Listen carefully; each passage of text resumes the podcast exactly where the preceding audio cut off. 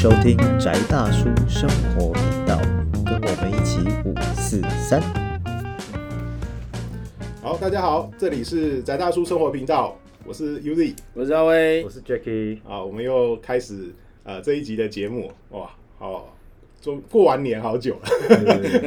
对，我们还在过年，还在过年的感觉，还在过年。对啊，进入春天了，天气也慢慢变得开始热。了，对啊，嗯。也很高兴在星期五的下午跟大家再度见面，对啊，然后我们这次想要来聊一个呃最近可能也大家比较关注的主题，就是跟防身术有关。然后我们想来聊的这本书是呃台湾东贩出版的《原始打击》这本书。在，这边我要先插嘴一下，嗯可能听众不知道，就是原则上录音，就是目前录制 podcast 的这三位，其实我们某种程度上都是舞痴，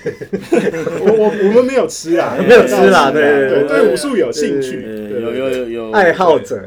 武术爱好者。然，后然后 Jacky Jacky 是我的师兄啊，我们是同门，对，我们诶同门。对啊，我们打打杀杀的事情，对啊，我们哎、我们后面也也有机会来聊一下这个师门的问题。我觉得师门是一个非常有趣的凝视家庭。呃，对对对对对，但但是现在的时代跟以前不一样啊嗯。以前同个师门的人呐、啊，我们可能就呃一起生活，一起或走江湖，啊。然后可能一起走镖，一起去打仗，然后或是在官府里面一起去抓贼所以你就当做是一个嗯，那个军队里面小队小队的编，组的概对念对，就可能一起去抓贼，或是一起去做贼。对，你可以把它当成那个 自杀突击队，其实有同一个师傅啦。对对对，那种很有趣的状态，对，所以我们对呃防身跟武术其实都还蛮有兴趣的。然后我们今天就来介绍呃这本还不错的呃防身术的相关书籍，就是然后顺便聊聊聊防身的相关的观念。那这本书在呃我们的那个世纪末生活频道，我之前也有介绍过，可是我觉得。呃，我这次又想来有一些新的体悟，我们可以跟大家一起来分享讨论一下。那这本书，呃我们刚刚提到是台湾东贩出版的，呃，《原始打击》，然后战斗民族的防身技巧，两秒内击倒这本书。那可是其实他跟战斗民族没有什么对关系。他明明就他明明就澳洲人啊，对啊，作者 Luke Holloway 是对澳澳洲人啊，对啊，作者卢克霍洛威他是一个澳洲人，不能因为他对长得很壮体型很像大熊，就是以为他们是俄罗斯，他并不是澳洲人，这是那个出版社的行销。对对对，其实他是一个澳洲人。而且其实他之前有来台湾，对不对？有有他有是受我们朋友那个另外的对对，另外教俄罗斯 Systema 系统，一对位黄俊达的，算也是他叫黄俊黄教练的邀请，有来台湾办过讲习，这样对对，可能那次我没有去，有点可惜。对，然后但是他的武术系统其实反而是跟我们比较接近对，近，他是东南，他最早是东南亚所谓那种他是希腊，呃，对希腊，对可我不知道他是哪一派的希腊，反正就是偏印尼传统武术那一对块。对，那因为我们我跟 Jacky 我们学的也有一部分的武术是卡里，然后是菲律宾南派的武术。嗯，那那一派因为菲律宾南部跟印尼的地理位置比较接近，嗯。他们都会呃有很接近的东西一起练，或是有互相感染或者互相交流。因为对。地形关系、列岛之类的，然后贸易啊、嗯船商、渔货交易、部落间交易往来，对啊，所以然后再加上。呃，东南亚以菲律宾南部到印尼那边很多都算穆斯林嘛，对啊所以是有宗教文化圈的对的特的相同相同质性存在，所以他们在武术上的交流其实很频繁。对啊，所以我们呃，那那他他里面介绍的武术反而跟我们的比较接近。那先大概聊一下这本书。那这本书其实呃，它也大概两三四年前的书了，可是我一直蛮喜欢这一本书的，因为它是在呃国内呃有关于防身术或是防身概念里面相当不错的一本书。那他谈到的不是纯粹的，就是我们呃大家看到的，大家以为的防身术可能都是比较偏向呃日式逮捕术啊，或是中呃国术的擒拿这一类的技术的的一些呃应用。但是实际上，真正的防身术的观念或是防身理念，它是更全面的。嗯那这一本书它有更相对完整的去去讨论到这一部分。那这本书其实它有呃三个主要的的部分。那其中一部分是提到我刚刚提到的防身术的观念，观念面的仿生术。那一部分是谈到呃它的这个系统的呃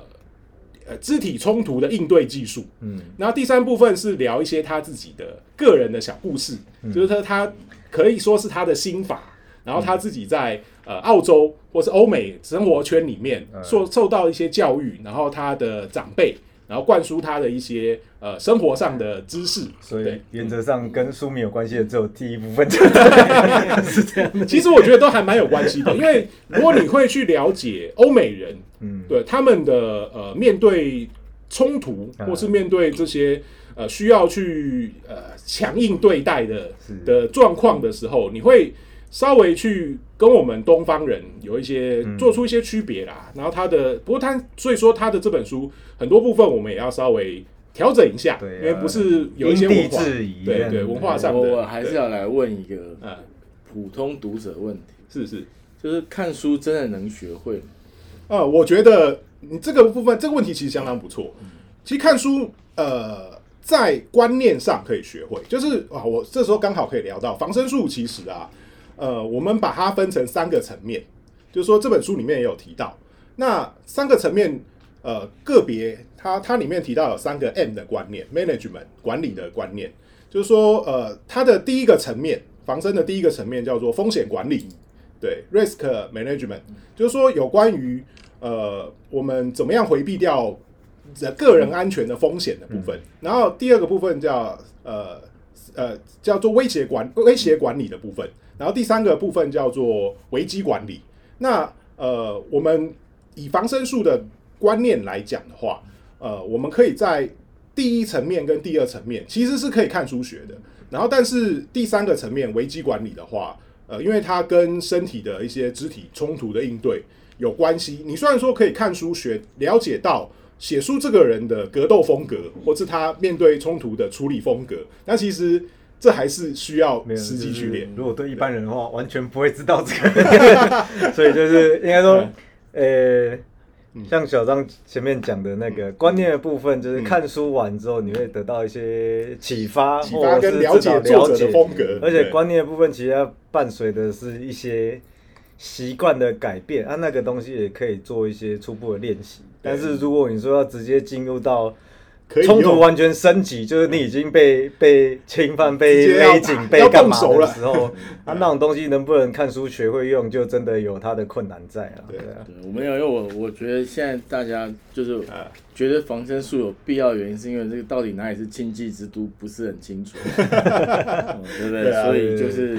就是在禁忌出现之前，真的就是 对。防身术有用嘛？所以我觉得这是一个一般人的疑问嘛对，那我我这时候其实我我觉得可以讨论一下这个问题，因为其实我们一般人以为的防身术就直接要肢体冲突了，就是要开打，或者是你要怎么样挣脱呃对方的控制的状况，那才叫防身术。其实真正的防身的观念是更更宽一点的，像我刚刚提到三个 M 的观念，那呃，他第一个阶段讲的是就是说风险管理。那为什么我们呃会需要知道风险管理？因为我们必须把防身的观念看得更远一点，我们要回避掉安全上的风险。所以说，其实什么叫做风险管理？就是呃，用孔子讲的“为邦不入，乱邦”哎，为邦不居，乱邦不入这样的观念，就是我们在一开始。你人为什么会被老虎吃掉？就是你跑到山上去，人为什么会被鲨鱼吃掉？就是不你跑要不会游泳就不要去海对边。对，所以说我们可能可以在呃这本书的作者他也是提到说，呃，在更前期你就要避免掉风险的观念，对，就是说你可能要先了解呃什么地方有危险，然后什么地方可能会产生哪一类型的安全威胁，嗯那我们可以在这部分就能够先回避掉。OK，那这是他最一开始第一第一个层面的的的嗯，呃一个观念所以，所以那怎么样才算是我我我遇到危险？就是因为你刚刚讲，就是直接格斗的时候已经是是第三阶段。第三阶段。对对，对。所以说我我如何判断第一阶段出现？其实我我觉得我它里面有提一个很有趣的例子啊，就是说假设呃我们今天如果说出门在外，那我知道哪一家店是有可能是黑店，它的评价很不好，或是哪一个地区它可能会呃治安比较差，或是那个地区的是以对威哥的讲法就是，虽然现在庆忌飘忽不定，但是你不要至少依照我们过去以来，庆忌大概在北部、中部、南部个别会出现在哪里，还是有一个基本落地方点。会比较危险？对对对对啊，那些地方就特别小心一其实点点。对一般人来讲，就是说那个状况比较是说，OK，好，假设我今天是是是胖达嗯或者是嗯 Uber Eats，哦，对，对，那人家就在在这个地方哦，然后就就叫了，那我到底要不要接这个单？这个这个是一个不错的问题。就它当然第一个，呃，我我们先提到说风险管理好了。那我我们知道说，像风险管理，你要回避掉的是高风险的环境，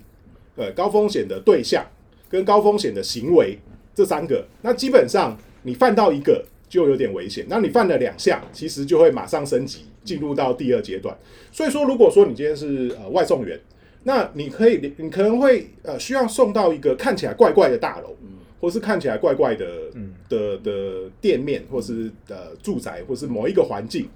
那这时候可能就是一个高风险的环境。那所以说，嗯，当然叫叫东西的不一定是高风险人物，或是你做高风，你可能把东西送来这里，或是你要去面对他们，就是可能会有到高风险的人物或高风险的行为、高风险行动的时候，你可能就要开始注意。那这时候我们会进入到呃第二阶段。那其实我们刚刚提到说，像高风险环境、高风险人物或高风险行为的时候，其实有时候我们之前常常也提到说啊，呃，我们为什么说晚上也要穿什么衣服啊？然后呃会比较容易有危险，或是呃我们做什么行动，或是晚上其实商业店这个东西它对没有那么，就先先撇除掉，还有有点像理理，先撇除掉防身术这一块，就是所谓它这种依照适当的环境做适预先的准备，对，其实就包含说，不包含说晚上去去去夜店或什么的，先讲说你晚上走在马路上，你穿亮色就比较可以让驾驶朋友们比较快反应。这个其实就是他第一步在做预防的事情，然后或者是你说去到怪怪的大佬，可我这样老实讲啊，比如说我们去唱 KTV 好了。然后所有的宣导影片都跟我们说，我们要先搞清楚出口在哪里哦。对啊，我们从来没有搞清楚过，就是没有彻底执行这个习惯嘛。可是其实这些习惯就是同样的概念引用到说，就是假设以防身术，就是这种相对危险的环境、相对危险的人，然后你到底做什么事情，会不会提升让这个危险的程度升？级这样对所以就是应该是这样讲，所以现在讲这个防身术跟之前呃我们从呃比如说在学校的时候，或者是社区宣导活动里面讲那种直接格斗型的对抗是更前期更前期。嗯，对，所以我们其实当然他们讲那他们上那些防身术宣导课也会提到，可是在，呃我们来看的话，我们会先在前期避免掉风险，这反而是比你学那些肢体冲突来的更重要，因为肢体冲突。的应对，你可能格斗或是脱身的技巧的时候，他必须要花很多时间长期去练习，嗯然后而且要还要看你的体格或是呃个性上，或是你身上带的装备，以后不同的应对方式，那其实风险是更大的。那其实我我这样讲好了，有练九死一生，没练死死无生。可是你要怎么样连九死一生都避免掉啊？就要在前期回避。那我们刚刚提到说，像呃，如果说你看我们犯了呃高风险状况的两点，你可能要到高风险环境，然后你要面对高风险人物的时候，你就会马上进入第二阶段，对？威胁管理的部分。那威胁管理其实就是有点像说，好，我我们呃，如果说我刚刚提到呃，像我们去一家黑店，或是我送货到一家可能有呃高风险环境的的住宅里面去的时候，那呃，我进到黑店的时候，哎、可能我知道这家有可能看起来像黑店，可是我又不得不进去。那你今天看到店员他对你的态度有点差，或是你的客人对订货订外送的客人对你的态度有点差的时候，你要进入第二阶段威胁管理的部分，你就要注意一下你的跟他应对的方式。那你可能要呃避免刺激他，或是你要呃能够让你自己成为一个硬目标，而不是软目标，就是你要让对方发现他要搞你。对，要搞你，不容易。对对，要伤害你的时候，你可能要付出的代价让他会呃觉得不划算，很高机会成本对，所以说他那时候其实就是他们提到第二阶段威胁管理的部分，或是你要能够有机会去避免掉，你可能要开始观察，诶，监视器在哪边，出口在哪边，那我现在身上呃有没有警报器，或是我呃手机的报案软体，我能不能马上打开？嗯。那当我们第二阶段，如果说你回避回避风险又失败了，你可能他开始对你的态度变得很糟糕，或是开始呃语出威胁的攻击你，或是呃就语言上的攻击，或甚至他直接动手推你，那这时候就会进入到下一个阶段，最危险的阶段就是危机管理。那这部分其实就比较接近我们之前讲的呃那种传统我们以为的肢体冲突的部分。对，那这时候其实这本书后面有提到，呃，对于肢体冲突的部分，它有呃这个体系的格斗方式，这是我们也觉得非常，它这个体系设计的很棒的东西。那我们等一下会再提到。那呃，我们知道说，像进入到威胁管理的时候啊，就是基本上我们以防身术来说的话，还是以脱身为主。我们不是说今天是来打比赛，对对，要要打赢。那当然说，呃，不同体格的人有不同的方式。那我们当然还是要脱身。那这时候你可能就要注意到你身上带的呃一些防身的呃小装备，可能是像喷雾啊、哨子啊或者什么其他的东西。然后你要能够适当训用它们，然后呃避就是说让你能够脱离这个危险的状态，这是很重要的。那我们当然说这个防身的三个层面，我们基本上会希望在前面就能够把它回避掉。那这个作者其实他本身像我们刚刚提到，他是一个呃澳澳洲人，那他的背景其实是就是说他呃也蛮喜欢武术，从小的对自小就对武术很有兴趣。说真的如果你光看书封去买这本书，你会发现绝对没有说服力。那那个他好像长两百公分高，超高又高一百公斤重之类的，说你需要防身嘛，是别人需要防你。其实，其实我我对防身术的风格啊，像呃很多防身术，其实就是说教的人，其实其实我自己有在大学社团带防身术，我也常常被人家讲说 你需要吗？对，其实我我是觉得说不同。不同体格的人，但当然我也会遇到有危险的状态。对啊，像我有可能会同时遇到复数敌人，可能三打三三个打我一个，或四个三四个人围我一个，嗯。那我还是必须要脱身。那这部分其实我还是需要呃前面的风险回避，然后威胁的管理跟呃脱身的策略，这东西我都还是要注意到所以。我然后还我有不，我还有另外一个新的问题是说，好，嗯，就像刚才讲风险管理，嗯。那现在就是呃，假设是我跟这个我觉得有危险的人，嗯就是我发现他了，我到底跟他要不要有眼神接触了？哦，这部分其实在，在呃这本书里面，它有一部分提到所谓的硬目标跟软目标的、的部分，就是说我们尽量要避免自己成为软目标。那软目标在书里面提到的，它有一些定义，就是说怎么样的人是好欺负的人。你可能眼神飘忽，嗯，然后或是你随时都在玩手机，你没有注意到周围环境，嗯，然后呃，你可能就是说都专心在就是不是就不是很注重环境的风险的状况，那或是你的态度畏畏缩缩，那都有可能比较容易被欺负，嗯，或是被攻击。那我们另外怎么样是成为硬目标？就是你随时都在注意环境，那比较有点自信，抬头挺胸，或是呃，当然它里面提到的有一些状况是，他说对于别人的眼神的的。对他，别人看你，你也要知道他在看你，甚至要看回去。这个在东方文化圈或在台湾，有时候可能就避免，诶会变成是，像这一集，我想说，等一下顺便，譬如说以他书里面，或者是我们三个人个别的经验你说，假设在第一集的这种管理的状况好了，有什么小技巧，或者是平常有什么可以用得到的融入你生活中的练习这样子。嗯嗯嗯对啊，嗯我们等一下可以可以提到论看看。对因为因为我想到呃，前一阵子有一个案例嘛，就是一个直播主女生嘛，然哦后她被人跟踪，嗯嗯嗯，那她是当然很聪明，她就她就开直播，对对用直播去去照对方。那嗯这个是因为对方相对啊，如果就刚才你讲，这个风险管理是正确嘛？因为他让对方的脸暴露在那个就是嗯嗯直播当中对。环境里面，所以他为了怕自己就是留下犯罪证据，嗯哦，那但是他也纠缠很久，对，所以那个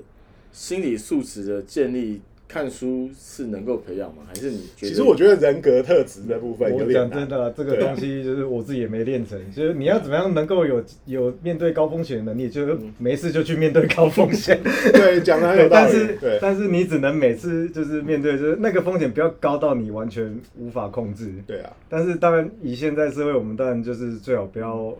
不要不要进入那个状况，那什么不入不入虎须，为为帮之类的东西。乱帮乱帮不居，为帮不入。对啊，那那可是说，譬如说，假设我们来分享一下，像这种状况好，什么嗯呃，因为其实这个东西，它的第一阶段的管理的部分，嗯其实会跟所谓的环境觉察有很高的关系嘛。嗯环境觉察，可是你说什么叫环境觉察？我们最常接触的就是什么？哦进电影院的时候，先播一个宣导影片啊。啊，两边有那个出口哦，然后 KTV 那个那服务生跟你说，哦，那个门口在这边哦，你动线怎样？然后饭店的那个大门一关之后，后面挂一张，嗯嗯呃，想请问两位，包括我自己，到底花了多少时间去看那些 哎，其？实我真的会看呢。会看啦，其实就是我我也会看，很后，就是我是很后来开始有这种意识，嗯。就是你至少先产生这个意识，你才会知道说，哦，那边其实有准备好的工具可以利用。嗯嗯嗯对，然后另外像是一些小技巧，比如说像我这个，我个人很喜欢，因为像 Luke Holloway 他的，嗯他在《原始打击》这本书里面，他在讲这种防身观念，因为他自己也跟一些军警单位有合作、长期合作关系嘛。他本身的工作主要虽然说是他比较偏向保全，对。对，其实这个这本书的他的观念相对相对比较像是保全观念，对，就是水户型的水户型的保那比如说像水户，因为像我们看电、嗯。看电影啊，那种什么美国密情局保护总统的啊，嗯。或者然后你会看他们挂墨镜，嗯哼。然后你会看他们没事就在那边收下巴，嗯嗯嗯，在那边收下巴摇头，不知道在干嘛嗯。可是其实他那个很好玩，我就觉得这个可以当游戏玩。就第一个是 对人的眼睛是很容易视觉窄化，所谓视觉窄化就是我们一专注的时候，其实我们就只有视线中间的那个那个焦点处的东西是清楚，啊，其他都是模糊的嘛。嗯嗯嗯然后，可是其实，在他们水务的环境，或者是假设我们需要提高这种环境知觉的时候，就是我们要把有点像是相机没对焦，嗯。就你眼前的东西都糊糊的，但是你都知道有什么，嗯。那边有物品或那边有行动，就是人的眼睛在散焦的时候，反而对于动态是最敏锐的。啊，你聚焦的时候就就只有中间那两管那个视线里面，然后一个很好玩的练习方式就是，只要大家把手，呃，把手掌打开，嗯。然后平举就是手掌跟脸同向，然后平举到你的耳朵两侧，嗯嗯。呃，可以在先在耳朵前面，然后慢慢的往后面移，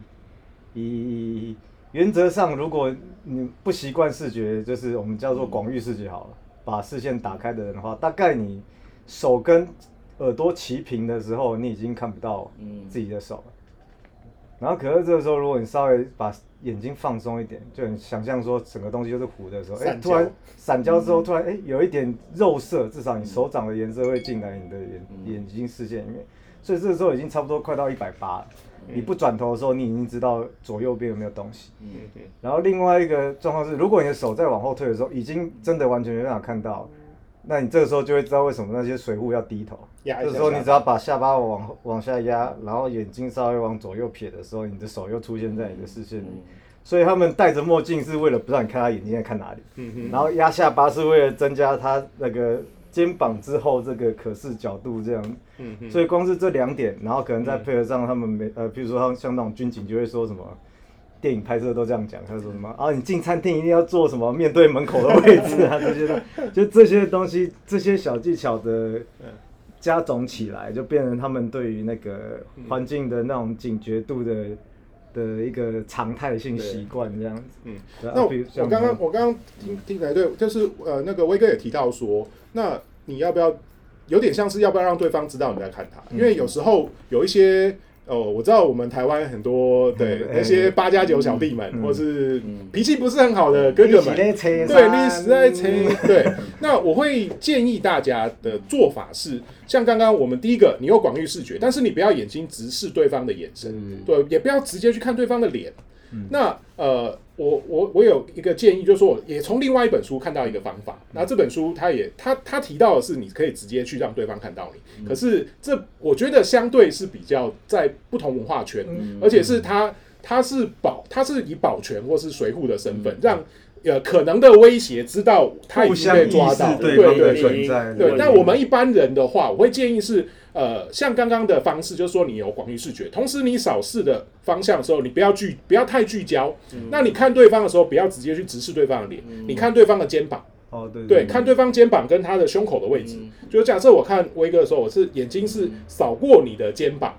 对我大概知道说，呃，你的位置或是你肩膀的太的的。方向的动态，我就可以大概能够去判断出你的动向，或是你的情绪。其实肩膀可以看出情绪的，对对，因为这个东西应该是我们小学的时候老师教错吧？所有的老师说 看跟人家讲话要看人家眼睛，然后我们都 死命盯着人家眼睛看，可是其实那是很不舒服。就是像小张讲的，就是爸说我也看过另外一些资料，他们说，嗯，其实眼睛对眼睛是个压迫感很大的一个状况嘛。那可是如果说你要表达。足够尊敬跟注意力，就是你要让对方知道你的注意力，但是又不希望有那么压迫的时候，你大概就是想象一个方框，然后就是它的方框的底就是压在对方的肩膀上这样子。对，那那个范围之间的话，就是对方可以感受到你的注意力。对，那你如果眼睛对眼睛，有时候会变成说有点像挑衅或敌视。可是你现在是属于我的注意力在你身上，但是我并没有很针对性这样。对，那或许在。一些环境对比较可可能容易产生冲突的环境的时候，用这样的。因为我我想我个人发生过一件悲惨的故事，就是我以前在某某那个餐厅打工，然后当那个门童开门，对，然后就我同事交代说她男朋友会来，哦，那她上去偷个懒睡一下午觉。嗯哼，哦，看她男朋友就打电话叫她下来，因为人家送爱心便当。嗯哦，然后我就看，呃，远远大概差不多二十公尺以外，有个人就是好像要进来。那我们店里规矩是我要开门。嗯对，然后我就开门，因为他不进来，我把门关起来。然后他又站回那个二十公尺以外的地方。嗯哼哼。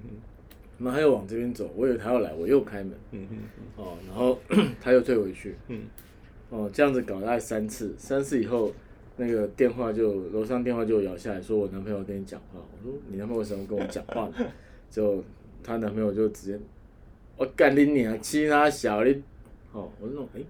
小宁在哪？我说没没有看到你怎么欺诶。对，他说那种我就门口那个。哦。我说我要开门，对不对？他说你你跟我亲？我说没有，我从头到尾，我我眼神真的就是放无限远，你知道吗？但是。对于那种心理有创伤的人来讲，那没有办法。然后后来来了大概三十个。不过我觉得，呃，就是误会。对对，后来还是有解开嘛。没有没有，后来我我我用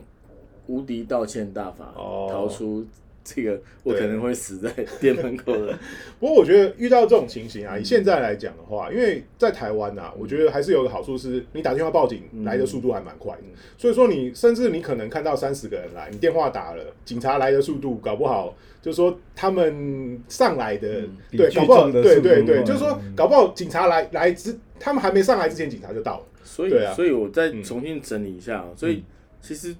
基本啊，假设我们在在这个 level one 的情况下面，要要做对自己最有利的防身，除了这个视觉跟不要看手机，不要听音乐，嗯，走在路上的时候了，嗯，对，然后再就是要确保那个手机报警的那个，对我建议大家去去抓一个软体啊，就是警政署有那个视讯报案，或是警政署的，对它其实。呃，这个东西在我们现在手机时代，其实它相当好用。就是说，你可能启动的时候，它会开始录影吧。就是说，这是会马上存一个证这样子，然后会让呃你有危险的状况，能够让对方让警让让当局能够马上察觉，或甚至他们要来救你都比较方便。那这是在现在时代比较好的。那以前的话，可能就是你可能就要随时准备撤退的路线这样子。对。那其实我我会觉得说，呃。在在现代的时代啊，它到处都是监视器。其实，在台湾来讲的话，呃，相对尤其我们现在在台台北，对监视器还蛮多的。所以说，当然不是说监视器可以马上发出镭射或是打机枪子弹出来救你。但是其实你只要在危险的状态下的话，或是你认为这边风险比较高，那你只要站在呃可能公共监视器的呃，可能最好是公共的，嗯。对，就是像那个呃街坊或是在呃红绿灯的附近的监视器的时候，你只要在这边的环的的范围以内，然后同时你可以甚至可以警告对方，哎，监视器在这边我们。先假设歹徒不知道妥善那个监视器妥善率高低这样。对，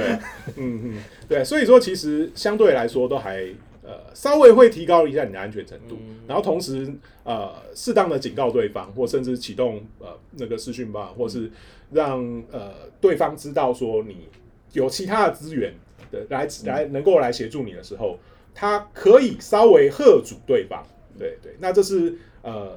其中一个方式，对。那我们今天的呃这一集的时间，对我们聊，对对讲的突然很多，对对，然后我们下一集会继续讨论到这个主题。哎那我们 level level 哎 two 跟 level three，level two 跟 level three 它相对的一些一些呃观观念，还有我们呃在防身上的一些知识的东西，我们会呃跟大家继续讨论。好，这里是德大叔